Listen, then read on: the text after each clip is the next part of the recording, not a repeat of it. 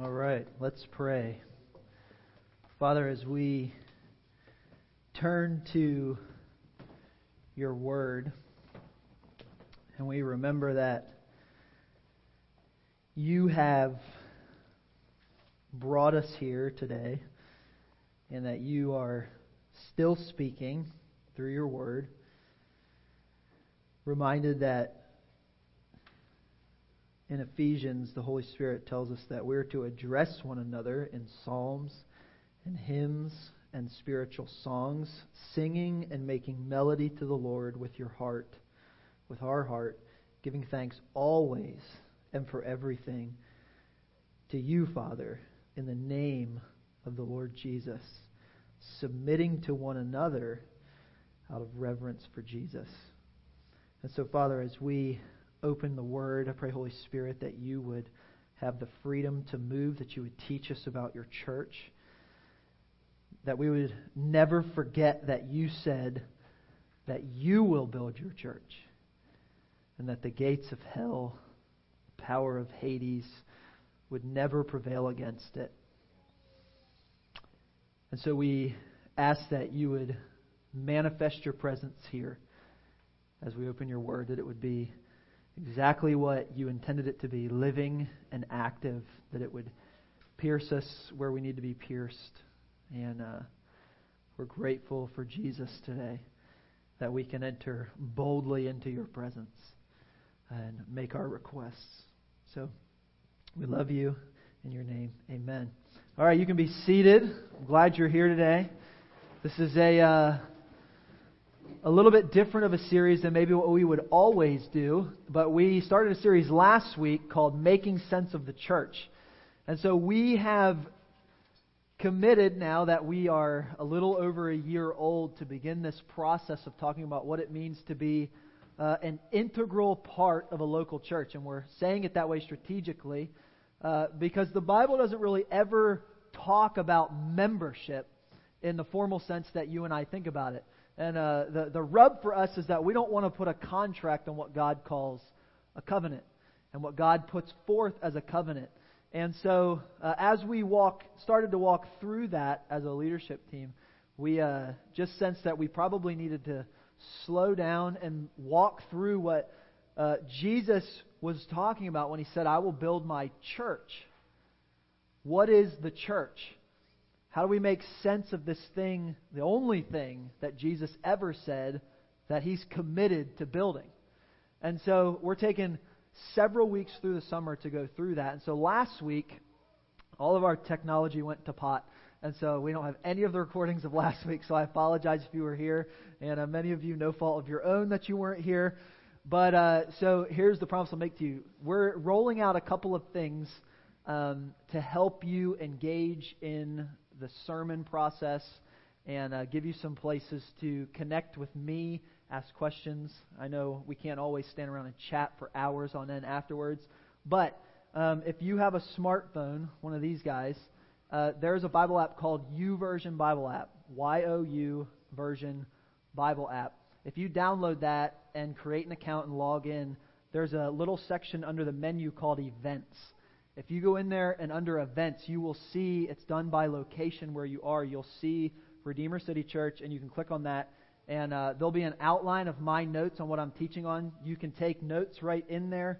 Um, there's also a link to our email address. So if you like are just mad at me or I say something stupid, and you're like, I'm emailing him later, uh, I, we just went ahead and made it easy for you. You can just touch that right there in your app while I'm preaching. It'll come right to me. I won't look at it yet, but uh, um, if you have questions, you can do that. There's links to the other pastors' uh, emails there as well.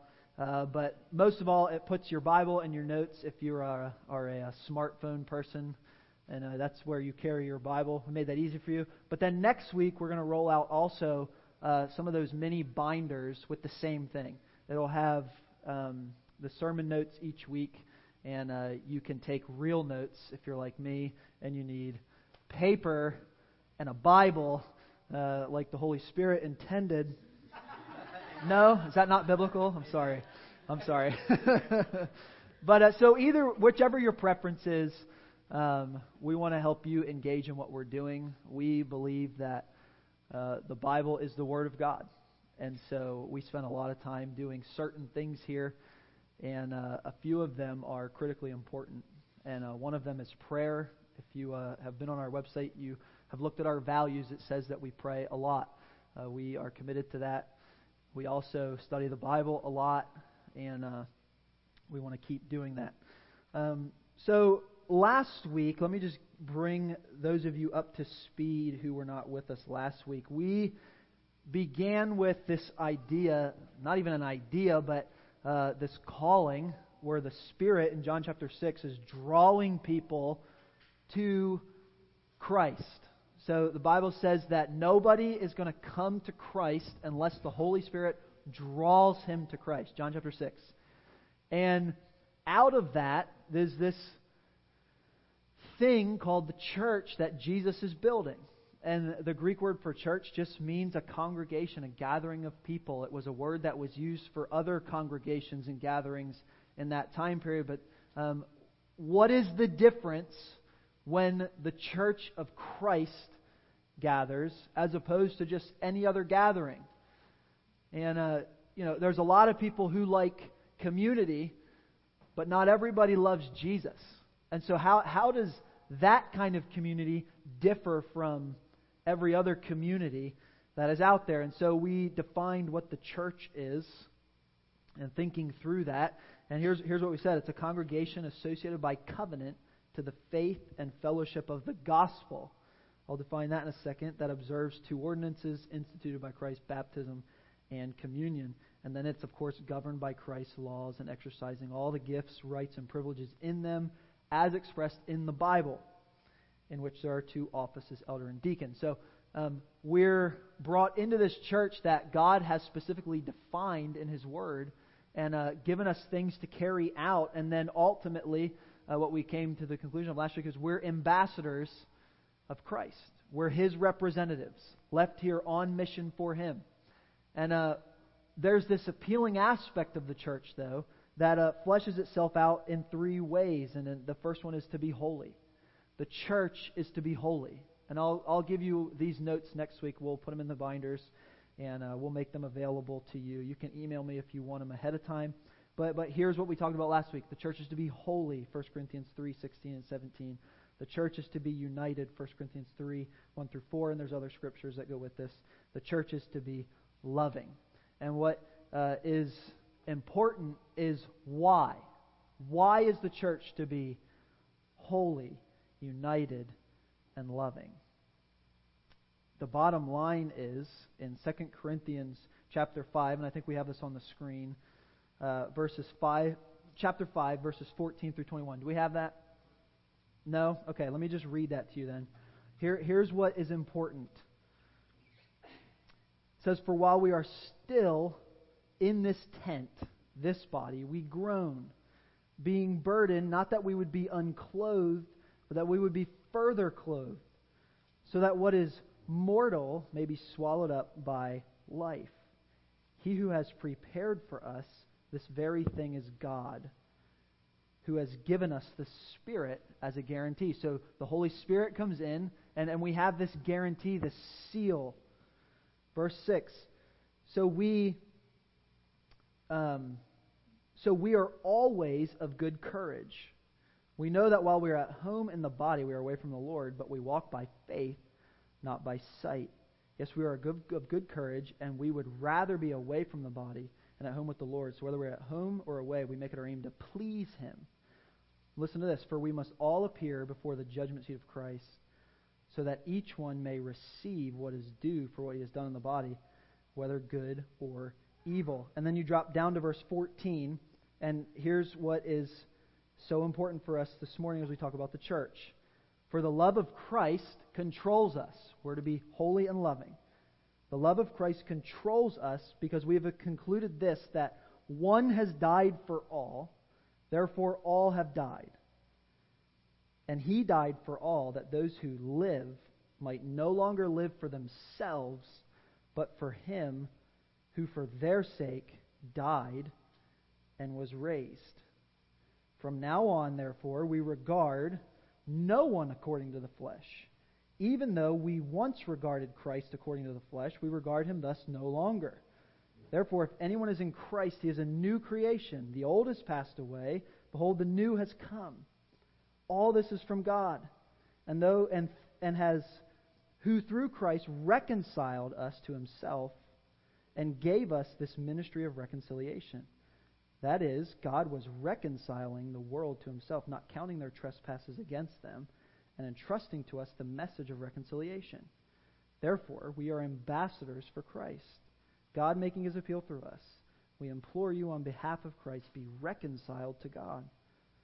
For our sake, he made him to be sin who knew no sin, so that we might become the righteousness of God. Why is that so important? Because apart from the gospel, none of this happens. We have three values here love God, share good news, and serve the city. And so, as you dive into to love God, you realize very quickly that apart from the good news of the gospel, the church doesn't exist, your relationship with God doesn't exist, righteousness is impossible. Paul says in Romans that no one is good. Why? Because the standard isn't the people around us, the standard is God. And so when Jesus walked the earth, he said this He said, Be perfect because I am perfect. You should struggle with that verse. That should bother you a little bit because what, what is the reality that every one of you and I live in? This is class participation. What is the reality? I'm not perfect. So why would God look at me and say, Be perfect? And then Paul says, No one's good. No one seeks after God. Isaiah said the same thing. Where does that leave us? In need of a Savior. In need of a Savior. And then the Savior comes at the end of chapter 5 there and does this for us. He becomes sin so that we can become the righteousness of God. So the gospel is integral to you being a vibrant part of this local church. Because the gospel lays out your ability to be holy, loving,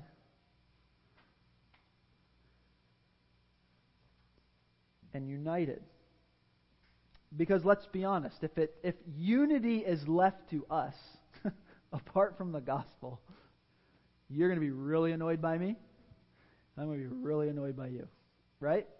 You can say yes. It's okay. To be honest, we're in church. We are the church. And so, what does that mean then? What if the gospel comes and gives you righteousness, the imputed righteousness of Christ? You can be found right before God. And then the church is to be holy united and loving. Uh, why is that so important? Look at 1 Corinthians chapter 3, verses 16 and 17. Do I have that one? Yes. 1 Corinthians 3, 16 and 17. Here, here, here's where the rubber meets the road for you and I in church, as the church, together. Don't you know that you yourselves are God's temple? Individually, you are God's temple. And that God's Spirit dwells in your midst. If anyone destroys God's temple, God will destroy that person. Somebody say, God's serious. For God's temple is sacred. And then here's a, here's a key. And you together are that temple. Leave that verse up for just a second. So, watch what's happening here. So, the gospel, the good news that Jesus has done for you what you could never do for yourself. And then uh, other scriptures talk about the fact that he has adopted us into his family. We are a child of God, the Bible says, that we have all the rights of an heir of Christ. Mind blowing enough. That's the first part. You yourself are the temple of God. You've been grafted in. You've been invited in. You've been, uh, your sin has been paid for in full. Jesus on the cross. It is finished. You're in the family. You're a Christian, you're a follower of Jesus. But then you, as an individual, come together with the rest of the individual parts of the temple and become together that temple which is sacred before God. Why is it important that you are here and that you are an integral part of what happens here? Because we are the temple of God. And to God, that is sacred. And we wouldn't really need any other reasons beyond that.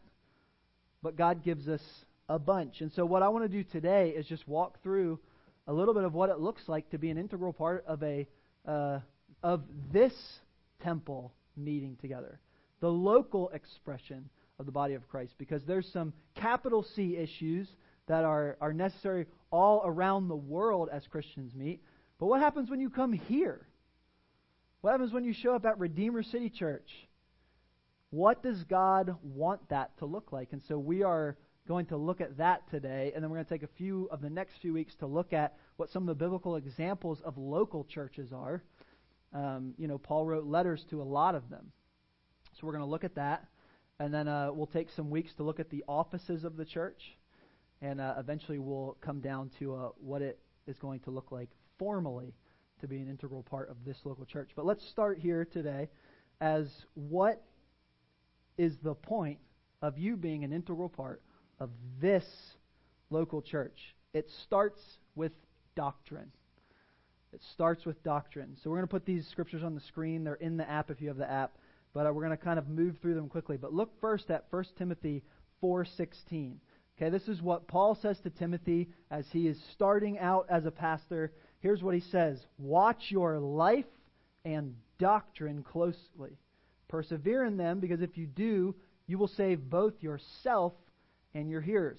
So the charge that God gives to a pastor, to me, is to watch my life and doctrine closely. Why? Because it's important for both me and it's important for you.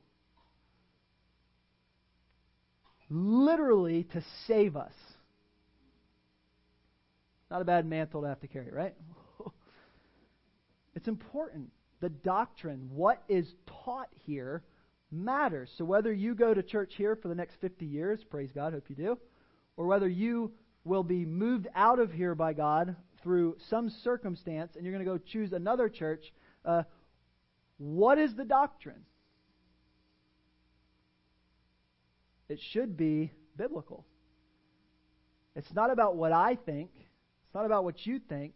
It's about what God said and we have what God said. And so we watch our doctrine closely. Look at Acts chapter 2, verse 42. As that first early church began to meet, look at what it says that they devoted themselves to the apostles' teaching and the fellowship and the breaking of bread and prayer. If we can't get that right, we're wasting our time. If we're not devoted to what the apostles taught the Bible, fellowshipping together, breaking of bread is communion, and prayer, we're not the church. We're not the church. And so, hopefully, as we study this together and as we sort of break this down and look at this, we will be adjusting what we do here as well. That, that as you grow, we grow, and we all grow because we're all the temple of God. And so they devoted themselves to those things. And then look at Galatians chapter 1, verse 6, as Paul writes to them. Here, here's what he says As their pastor, says, I'm astonished that you are so quickly deserting the one who called you to live in the grace of Christ and are turning to a different gospel. Why is it important that you are an integral part of a local church? Because you live in the United States of idols and it is easy to turn to a different gospel. Amen?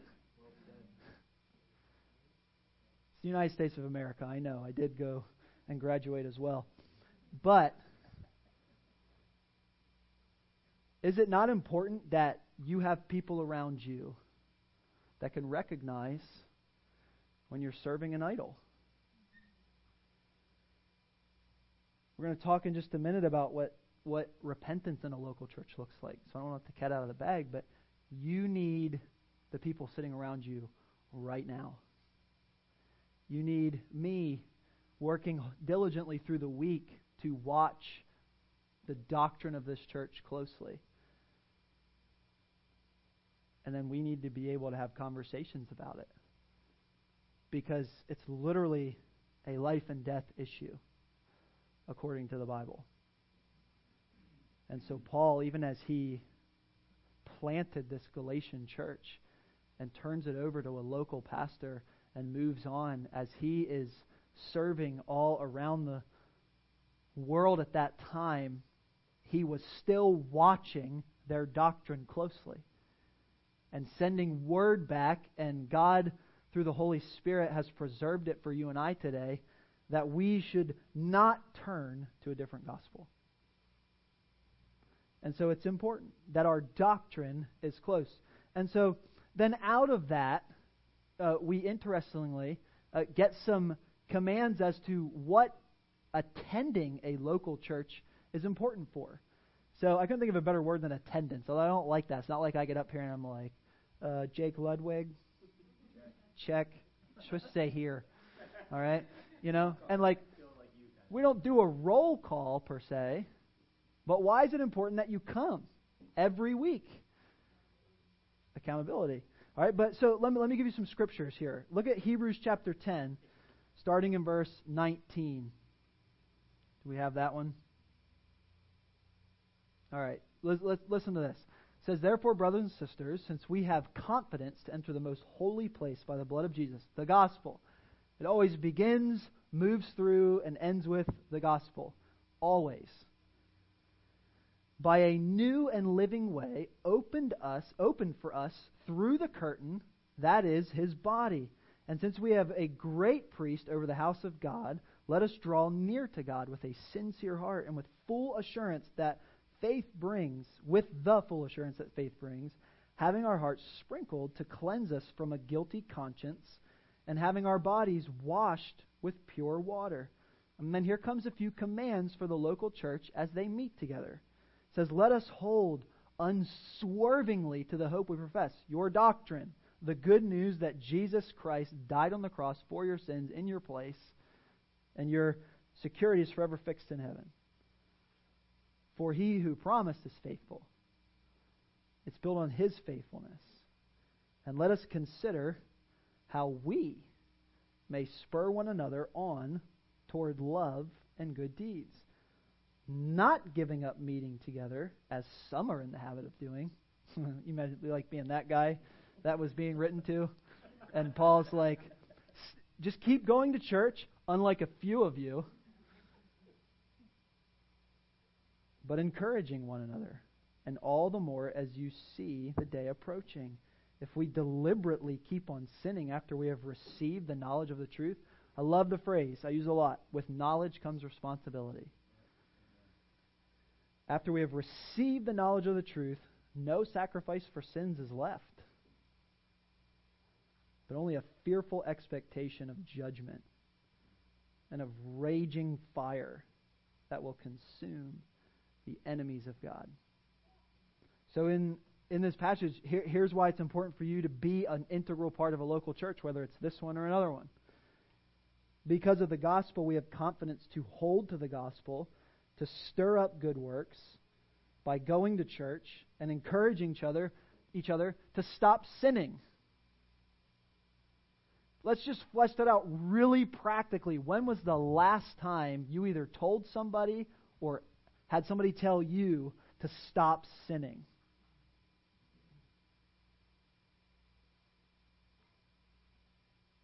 Whoa. But according to the Bible, it should be commonplace. Should be really common. Because he says, some of you got out of the habit of doing these things. So, what's the direct implication of that? That we ought to get back into the habit of doing these things. Holding to the gospel. Encouraging one another. When we see people sinning, to have a conversation with them.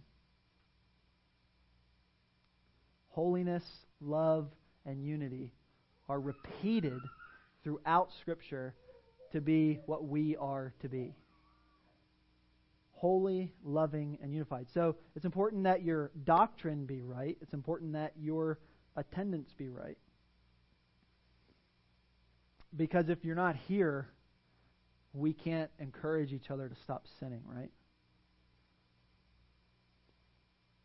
So, I mean, like, there's even practical things as to how we work that out, right? And so we're wrestling with that as well.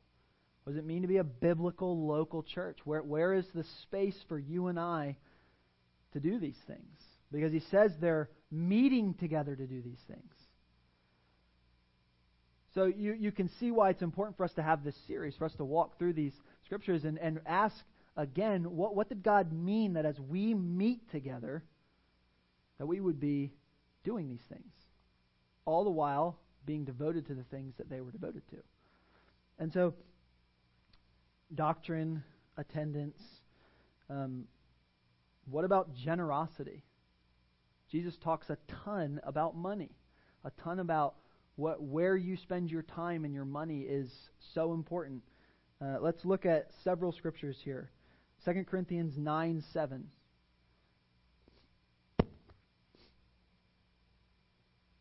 Says, Each of you should give what you have decided in your heart to give, not reluctantly or under compulsion. Why? For God loves a cheerful giver. God loves a cheerful giver. It's also really interesting. It says that you should give what you've decided in your heart to give. He doesn't come right out here in the New Testament and say, hey, give your 10%. And, and why is that important? Let's, let's jump to Matthew 3, Malachi 3 8. Jump to the Malachi 3 8 for me. Because we, we have this thing in the Old Testament that's a really important question. It says, Will a mere mortal rob God? Will a mere mortal, this is God speaking, God the Father speaking, a mere mortal rob God? Yet you rob me. But you ask, How are we robbing you? Here's what God's answer is in tithes and offerings.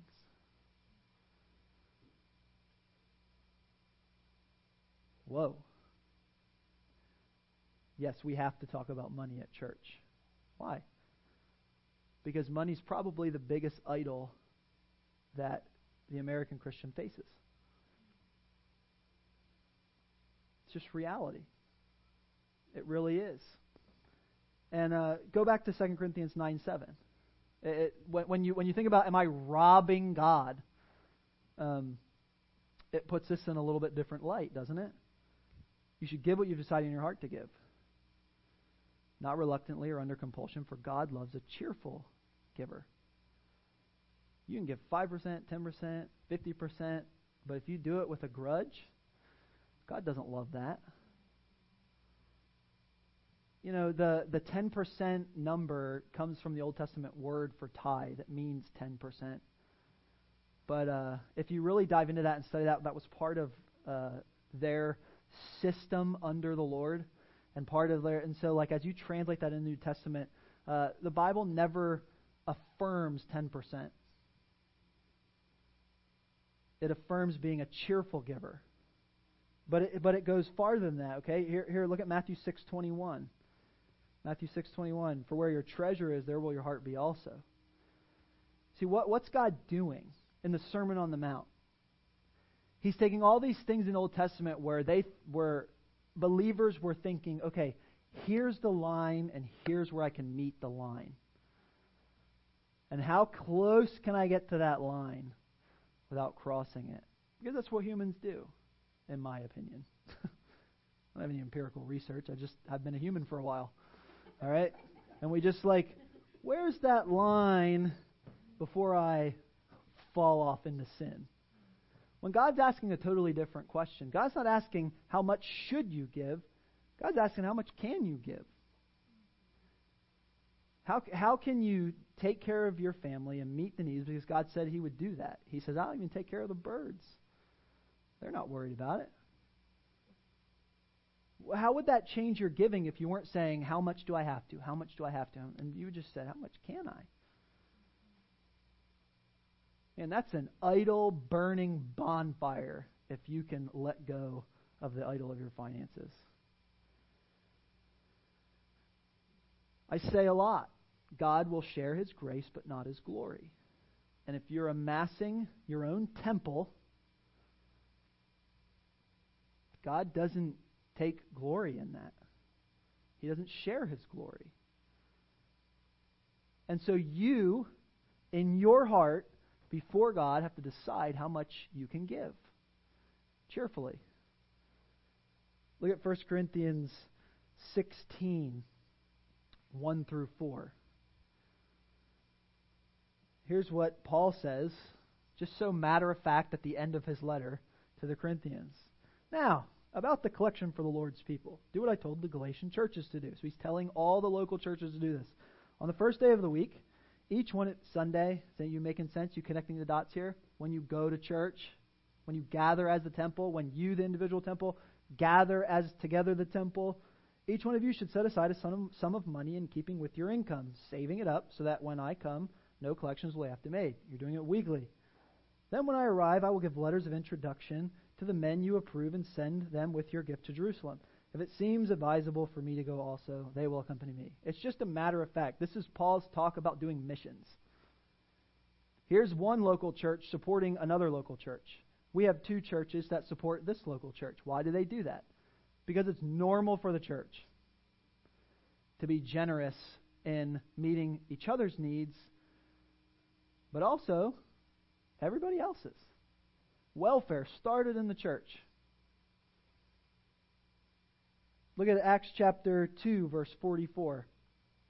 In case you don't believe me. It says, All the believers were together and had everything in common. Now, if we had time, we would flesh that out into the context, and it talks about uh, people selling possessions, selling land. Ananias and Sapphira, you know, they tell the leaders of the church, We sold our land and we've brought all of the money to the church. A lot of people think they got killed because they didn't give all the money that they had, that they were supposed to give every dime they had. Well, that's not why God killed them on the spot. Why did they kill them? Because money was an idol. They were saying, they were saying, here, look at us. Look at us. We brought all of our money. But the Bible says they kept back part for themselves. When they, they so they said one thing, but they were doing another, and God killed them. You should go read that story sometime. It's it's amazing. Because Peter gives uh, Sapphira a chance to atone for the mistake that her husband made. And she didn't. And so God takes their life. God God shares his grace but not his glory. So when you flesh it out practically, you you've got to decide. You've got to look. here's what's not an option, not giving. Not giving to the Lord is not an option. In God's economy, that is suicide. And but you you have to decide. Paul says in keeping with your income what you should store up and give. But but we all have to give. All of us, every one of us. And uh, to to be holy. Right? The Bible says elsewhere, lay up for yourselves treasures in heaven where things don't get destroyed. Right? So your your generosity is important. Not not that I as a pastor, you know, there's some crazy folks out there who think like the pastor should come to your house and you should get out your W two and then I would tell you what you can give. Well, that's dumb. I don't got time for that, and uh, I'm not the Holy Spirit. Okay, that that is not biblical. That is nowhere in the Bible where I would come to your house and get your W two out. W twos didn't even exist back then. Okay, so that's why Paul says, for yourselves, decide what you can give. The only option, the option though, is don't rob God, and you got to give cheerfully, with a smile on your face, as we say in the Coon family, with a happy heart, right? So out of that, then, so you're attending, you're watching your doctrine, you're you're being generous, you're you're giving. Uh, what what else is there? The dirty R word, repentance. This gets even more real. Okay, so now, now God wants to loosen your purse strings, and now He's going to ask you to repent. Look at James chapter 5. It's another integral part of being a church member here? Is anyone among you in trouble? Let them pray. Is anyone happy? Let them sing songs of praise. Is anyone among you sick? Let them call the elders of the church to pray over them and anoint them with oil in the name of the Lord. And the prayer offered in faith will make the sick person well. Why do we pray for sick people? Because it's biblical. Why do we not send them, you know, up the road to a healing service? Because that's not biblical. If it was biblical, they'd go to the hospital and they would start healing people. What are we supposed to do when people are sick? Pray in faith, knowing that God can heal people. He won't always heal people, but He can heal people, and we've seen Him heal people. In faith will make the sick person, sick person well. The Lord will raise them up. Not, not me, not anybody else. The Lord. If they have sinned, they will be forgiven. Therefore, anytime you see a therefore, you ask why it's there, what it's there for. Confess your sins to each other. So, if all that's possible, what should we do when we gather together? Here's what it says Therefore, confess your sins to each other and pray for each other. So now it's not just that the elders and the pastors of the church are praying over you, it's that you amongst yourselves uh, are confessing your sins to one another and praying for each other so that you may be healed. The prayer of a righteous person is powerful and effective. Prayer is probably your greatest weapon in this world. Look at this next verse. Elijah was a human being, even as we are. Put his pants on one leg at a time. Actually, probably didn't. He probably wore a robe. So that didn't work. He prayed earnestly that it would not rain. And it did not rain on the land for three and a half years. Then again he prayed, and the heavens gave rain, and the earth produced its crops.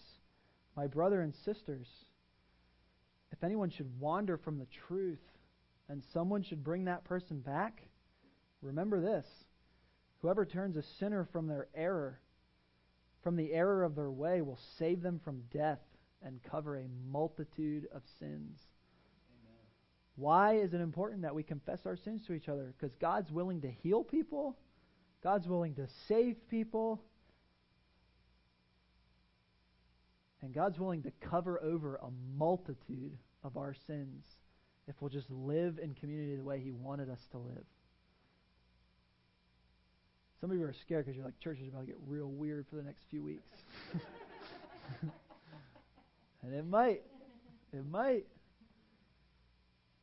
You see, because it's one thing to put on a show, it's another thing to be the church. Amen.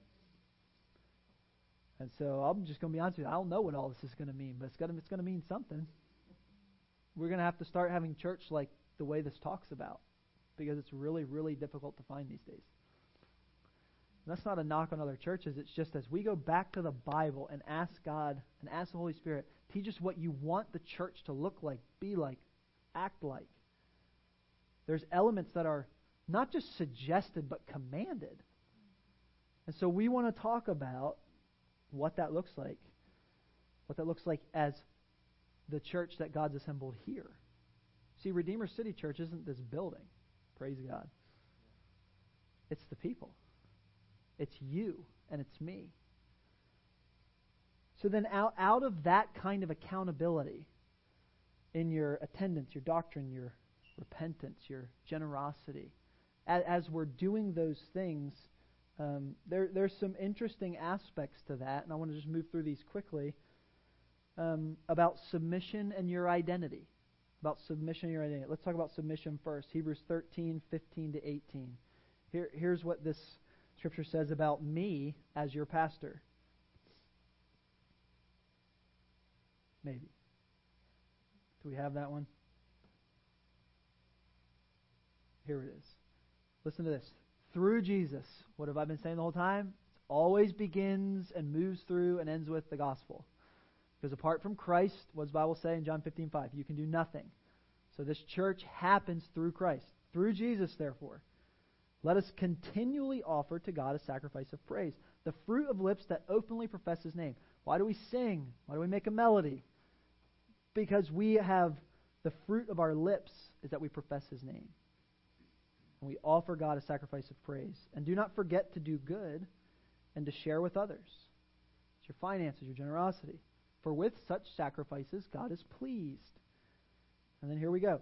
Have confidence in your leaders and submit to their authority because they keep watch over you as those who must give an account. Do this so that their work will be a joy. Amen. Not a burden. Amen. For that would be of no benefit to you. Pray for us. We are sure that we have a clear conscience and desire to live honorably in every way.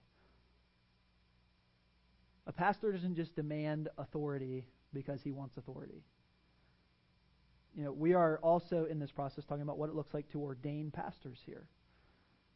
The Bible says not to lay hands on anyone too quickly. Why? Because it's not about gaining authority. That's, that's actually a scary passage. Go back to verse to the verse before this. Look at look at this. It says, "Have confidence in your leaders, submit to their authority." But it doesn't stop there. Why? Why should you do that? Because they keep watch over you as those who must give an account. So there, there's a second giving that I will do. I'll go to the one where I was stupid and have to thank God for Jesus. And I'm going to go with how I kept watch over your soul. Why are we having this discussion today about what the Bible says of church? Because I believe this verse is true. Keep watch over your soul as one who must give an account.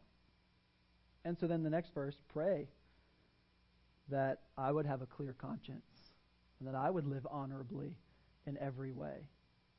So that as I'm keeping watch over your soul before the Lord, uh, I would be doing so in the way that God intended me to do so. And so the, these are things that the Bible lays out as critically important uh, for you. Look at 1 Timothy 5:17. Paul writing to Timothy again as a pastor. 1 Timothy 5:17 says this The elders who direct the affairs of the church well, important qualifier, are worthy of double honor, especially those whose work is preaching and teaching. Um, so, my role here is really important. And the elders of the church, their role is really important because they're literally keeping uh, your soul before God. We're keeping your soul before God. Um, and then walking with you in your growth as a Christian, discipling you. So there's a submission aspect. And then the third one is identity. Perhaps the biggest thing we struggle with um, at Redeemer City Church, even, is being known. It's just being known. It's a lot easier to put up a facade and be what you want people to think of you instead of being you and letting us know you and you getting to know us and being a part of that. But listen to some of these scriptures. 1 John 3 1 says, See what great love the Father has lavished on us, that we should be the children of God, and that is what we are. The reason the world does not know us is that it did not know Him. Okay, so out of that, uh, we are the children of God. What binds us together? That we're children of God that we're brothers and sisters in a family. Critically important. Romans 8, 14 and 17. 14 through 17 says, For those who are led by the Spirit of God are the children of God. The Spirit you received does not make you slaves so that you live in fear again. Rather, the Spirit you received brought you, brought about your adoption to sonship. And by him we cry, Abba, Father. The Spirit himself testifies with our spirit that we are God's children. So if you have doubts, doubt your doubts. Because if you have doubts, you're probably a child of God. Because people who don't care don't have doubts. They're never worried about it in the first place. Now we are the children. If we are the children, then we are heirs, heirs of God and co heirs with Christ, if indeed we share in his suffering, in order that we may also share in his glory. We're going to suffer together. We'll experience glory together. It's part of being the church. As the church grows, by the way, every single Sunday somebody comes in here suffering and somebody comes in here sharing in glory. And we have to learn how to share in those together, how to do that together. I'll give you two more Ephesians 1 5. He predestined us for adoption to sonship. This, this causes controversy all over the world every year, has since the beginning of time. You know, but what, what is God saying about this? Is he just talking about, I chose you before the foundation of the world? Like, yes, that's part of it, huge part of it. But listen to this. He predestined us for what? We always talk about the word predestined, but what, what about what comes after that? Predestined us for what? Adoption to sonship through Jesus Christ in accordance with his pleasure and will. That God is actually pleased to bring you into the family. Why is adoption such a beautiful picture of the gospel? Because those of us who were once an enemy have become a child to God. It's really mind-blowing. And then Galatians 2:20 How's that kind of an identity change who you are? What does it mean to be adopted into the family of God? Here it is. I have been crucified with Christ, and I no longer live, but Christ lives in me.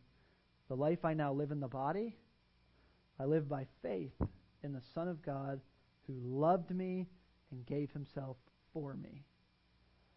If we're going to boil it down into a picture of what living together in Christ looks like, it's that I have been crucified with Christ, and I no longer live, but Christ lives in me.